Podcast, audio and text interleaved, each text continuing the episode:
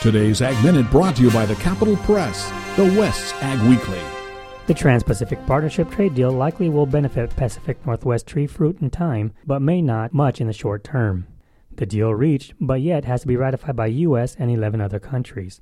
And it will make it easier for the Northwest to export apples, pears, and cherries to Vietnam and Malaysia.